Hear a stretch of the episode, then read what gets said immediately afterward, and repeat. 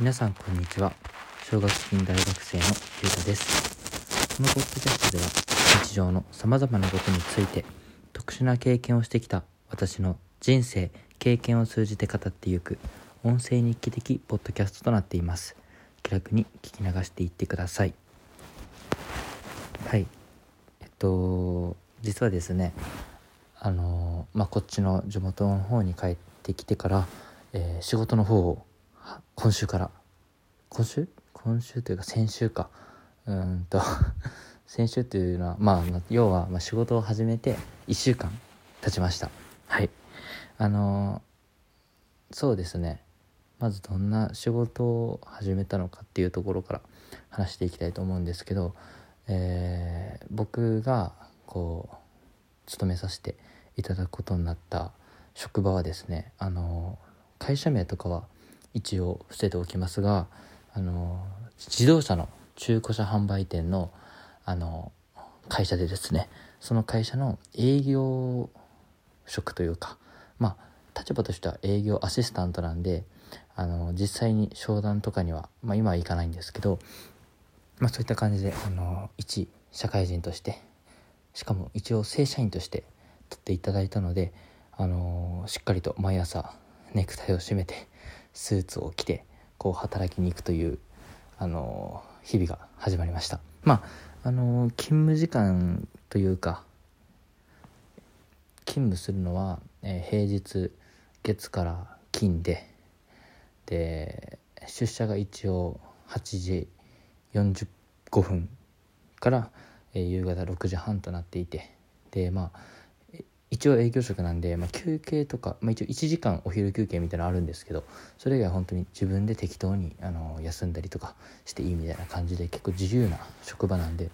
もうそうですね一緒に働いてる方々もとてもいい人ばかりでとても楽しく働かせていただいてますね。であのそうですね一緒に働いてる人たちも結構年齢層が若くてですね新卒の方が多かったりだったりとかあとはま店長の方でも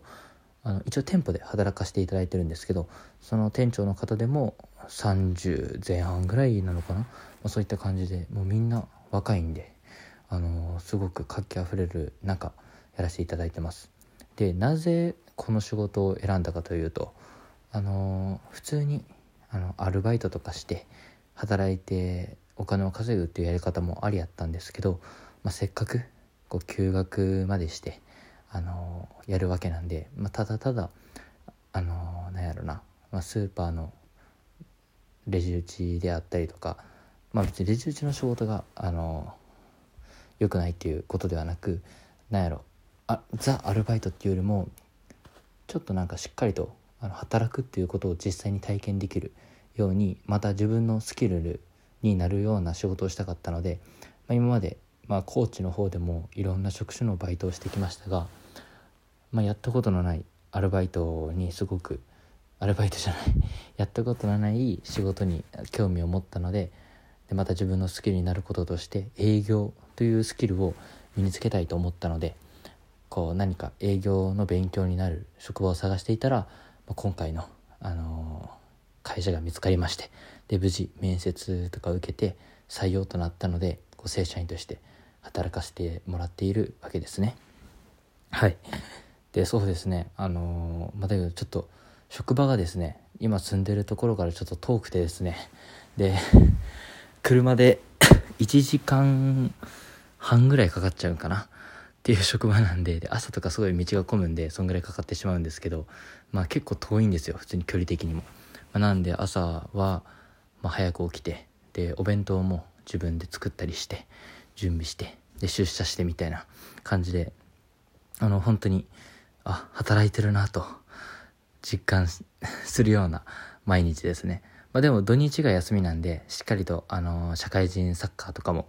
あの行けてますしあの自分の時間とか家族をサポートする時間であったりとか、まあ、通院とかねそういうのでやっぱ休みは必要なんでそういったところもしっかりと見れるあの確保できる業務形態というか勤務形態か。であるのであのー、そこはちゃんと自分のペースを守ってやれてるのでいいかなと思います。まあでもそれでもねやっぱ勤務時間じゃなくて通勤時間が長いっていうのがなかなかちょっとハードではあるんですけど、まあ、そこはこう頑張っていこうかなと、まあ、運転のスキルも上がっていきますしあの まあ前向きに捉えてやっていきたいなと思っています。で、まあ、まだ働き始めたばっかりなんであのー、そうですね。まだこうしんどいとかそういうのは感じられてはないんですけどやっぱこう何事でもこうだれてくる時期とかあると思うんですよ。でもうすでにねこう入社したての新社会人であったりとか入学したての新大学生、まあ、高校生中学生みんなそうですけどこう5月病というものがあるようにですねまあ間もなくちょっとこう慣れてきたりしてなんやろな少しこう理想とのギャップとかも感じられたりだったりとかうんまあいろんなことに対してねちょっとなんか気分が乗んなかったりとかいう時期が来るとは思うんですけどそうですねもう僕もそういった経験はありますけど、うんまあ、乗り越え方としてはですねうんそうだな。やっぱ初心を忘れてはいけないということと初心を最初にちゃんと記録しておくってことが大切やと思うんですよね。それを見返せばその時の気持ちも思い出せるしまあまたはそうですねそういった初心を記録していなかったとしてもいやそもそも自分がここに来た意味は何なのかともう一回再確認すればあの見つけられることでもありますしで、まあ、それを確認してでもなおこうやる気が起きなかったりとかだれてしまうといった場合はもういっそのことそんな自分も許してちょっとはだれてみるのもいいんじゃないかなと思います。あのー、やっぱね最初の方でこういろいろ気が張ってね頑張ってきたっていう頑張ってきたからこそこの時期少しだれてしまうわけであってなんでまあよく頑張ったと。最初のスタートダッシュを頑張ったと。自分をこう慰めてあのちょっとフォローしてあげて多少だれてしまう自分も許してでまたこう気分がね上向いてきたらこう夏場にかけてねこう頑張っていけばいいわけで無理にこう、うん、やらなきゃなとやってると逆に自分を追い込むことになってしまってうん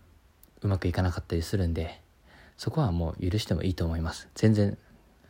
これからまだ何でもいろいろあるんでね、楽しいことであったりとか大変なことは。まあなんでこの最初の時期というのは、まあ、とりあえず頑張った自分を褒めて、慰めて、癒して、で、ある程度休まったらまた自然とね、気分なんて乗ってきますから、気分なんてね、そういうもんですから、まあ皆さんももう分かっているとは思うんですけど、うん、そういったね経験もあったりとすると思うんですけど、まあ、そういうもんなんであのあんま気張らず頑張っていけたらいいんじゃないかなと思います。うん。そうやね。で僕の方もやっぱこうねこっち戻ってきて家族の状況であったりとか、まあ、自分がこう働いてるね働き出してでいろいろいろんな責任とか、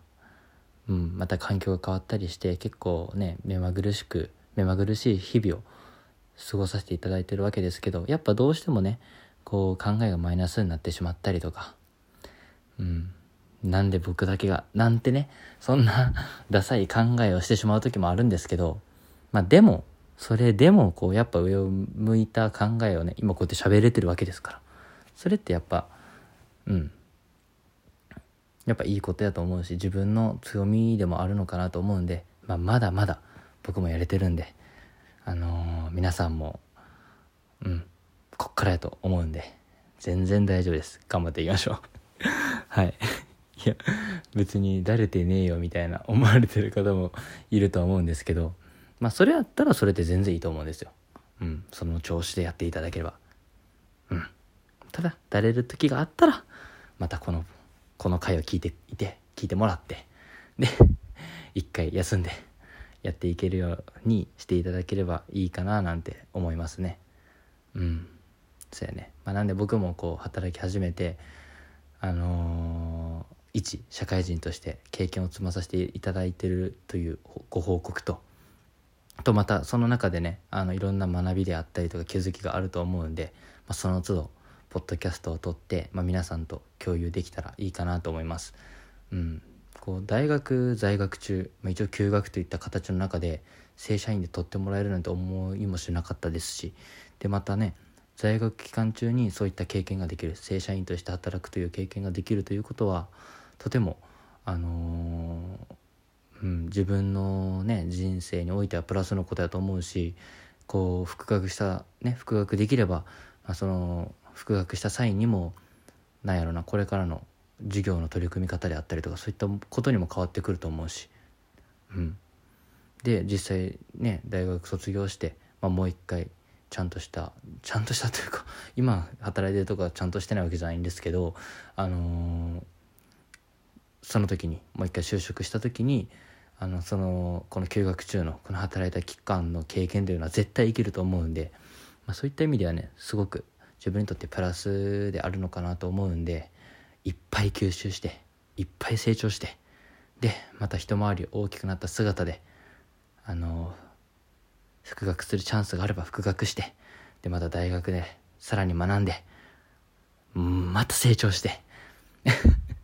でもう なんやろなスーパー社会人みたいになってもう起業するなりあのどっかの会社に就職してバリバリ働くなりあのそうやななんか、うん、一表現者となってやってたり、まあ、どんな自分になってるかわからないですけどあのうん。栃木裕太は